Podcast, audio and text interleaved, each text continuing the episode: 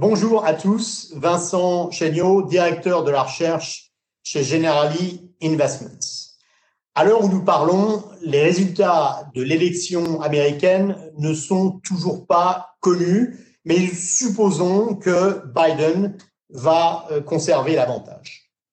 Les résultats au Sénat semblent indiquer une victoire des républicains, 50 sièges contre 48, ce qui veut dire qu'il faudrait attendre les deux euh, élections de janvier en Géorgie pour connaître le résultat final. Il sera difficile pour les démocrates de gagner ces deux sièges dans un État qui traditionnellement est plutôt rouge, plutôt républicain. Ceci, ce n'est pas impossible, euh, sachant que l'élection présidentielle dans cet État était extrêmement serrée. Si on finissait à 50-50, euh, les euh, démocrates auraient une majorité au Sénat dans le cas où euh, Biden serait le président. Les marchés ont réagi plutôt favorablement à ce scénario d'un gouvernement divisé, scénario qui aujourd'hui tient la corde. Ce n'est pas très surprenant que les obligations réagissent bien. Les rendements baissent car les chances de voir un stimulus fiscal massif de 2 trillions ou plus ont diminué. Ce qui est plus surprenant peut-être, c'est que les actions euh, réagissent également très bien, en particulier celles qui étaient le plus exposées à une vague bleue démocrate, euh, telle que euh, la technologie ou la santé. Le scénario de vague bleue avec Biden et les démocrates au Sénat était probablement le plus favorable à court terme pour les actions. Ceci dit, euh, l'idée d'un gouvernement divisé n'est pas forcément euh, pénalisante pour les actions. Euh, certes, nous aurions un stimulus budgétaire euh, qui serait euh, moins ambitieux, mais également avec un Sénat républicain, on n'aurait pas de hausse d'impôts ou très peu, et très peu également de resserrement réglementaire. Par ailleurs, euh, les résultats de l'élection impliquent que l'administration Biden probablement gouvernera au centre. Par ailleurs, la Fed euh, probablement va renforcer euh, son assouplissement monétaire si le stimulus budgétaire déçoit. Avec Biden, les relations internationales également seraient probablement plus favorables, quoique la guerre États-Unis-Chine euh, va continuer.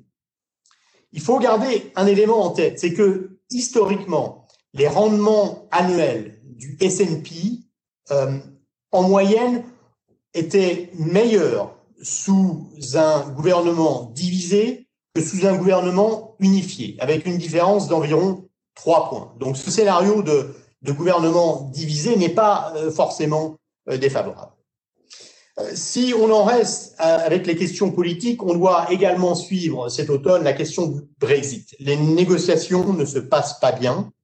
Euh, nous espérons toujours euh, un deal, mais ce serait un deal limité aux biens, seulement les biens, pas les services, et ce deal serait probablement assez peu ambition. Réponse probablement autour de la mi-novembre.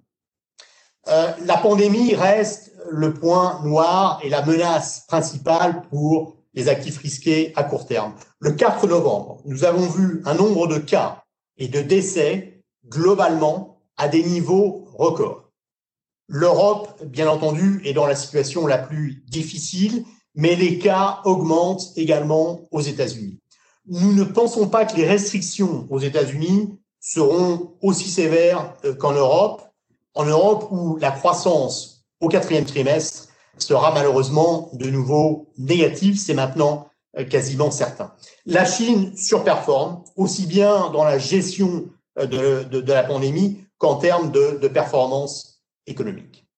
Euh, sur le niveau financier, heureusement, nous pouvons compter sur davantage d'assouplissement en termes de politique économique.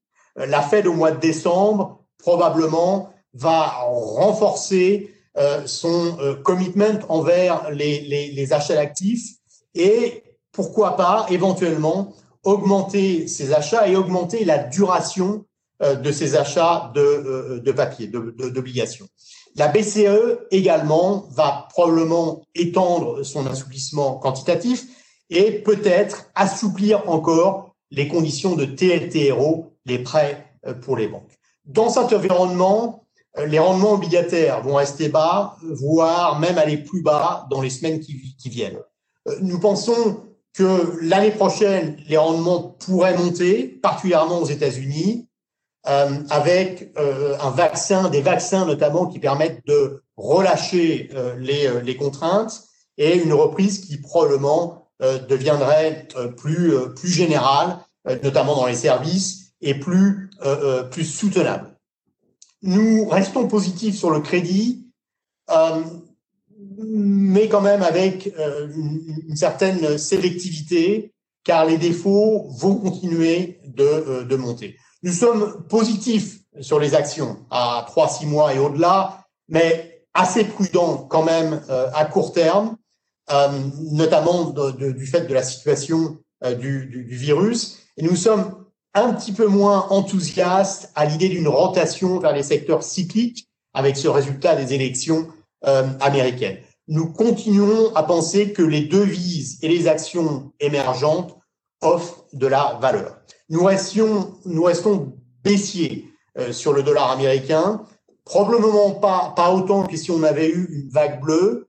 Cependant, n'oublions pas que le, le, recalibrage de la politique économique, euh, avec un peu moins de soutien fiscal aux États-Unis, euh, mais davantage de soutien monétaire, reste quand même fondamentalement baissier pour le dollar américain.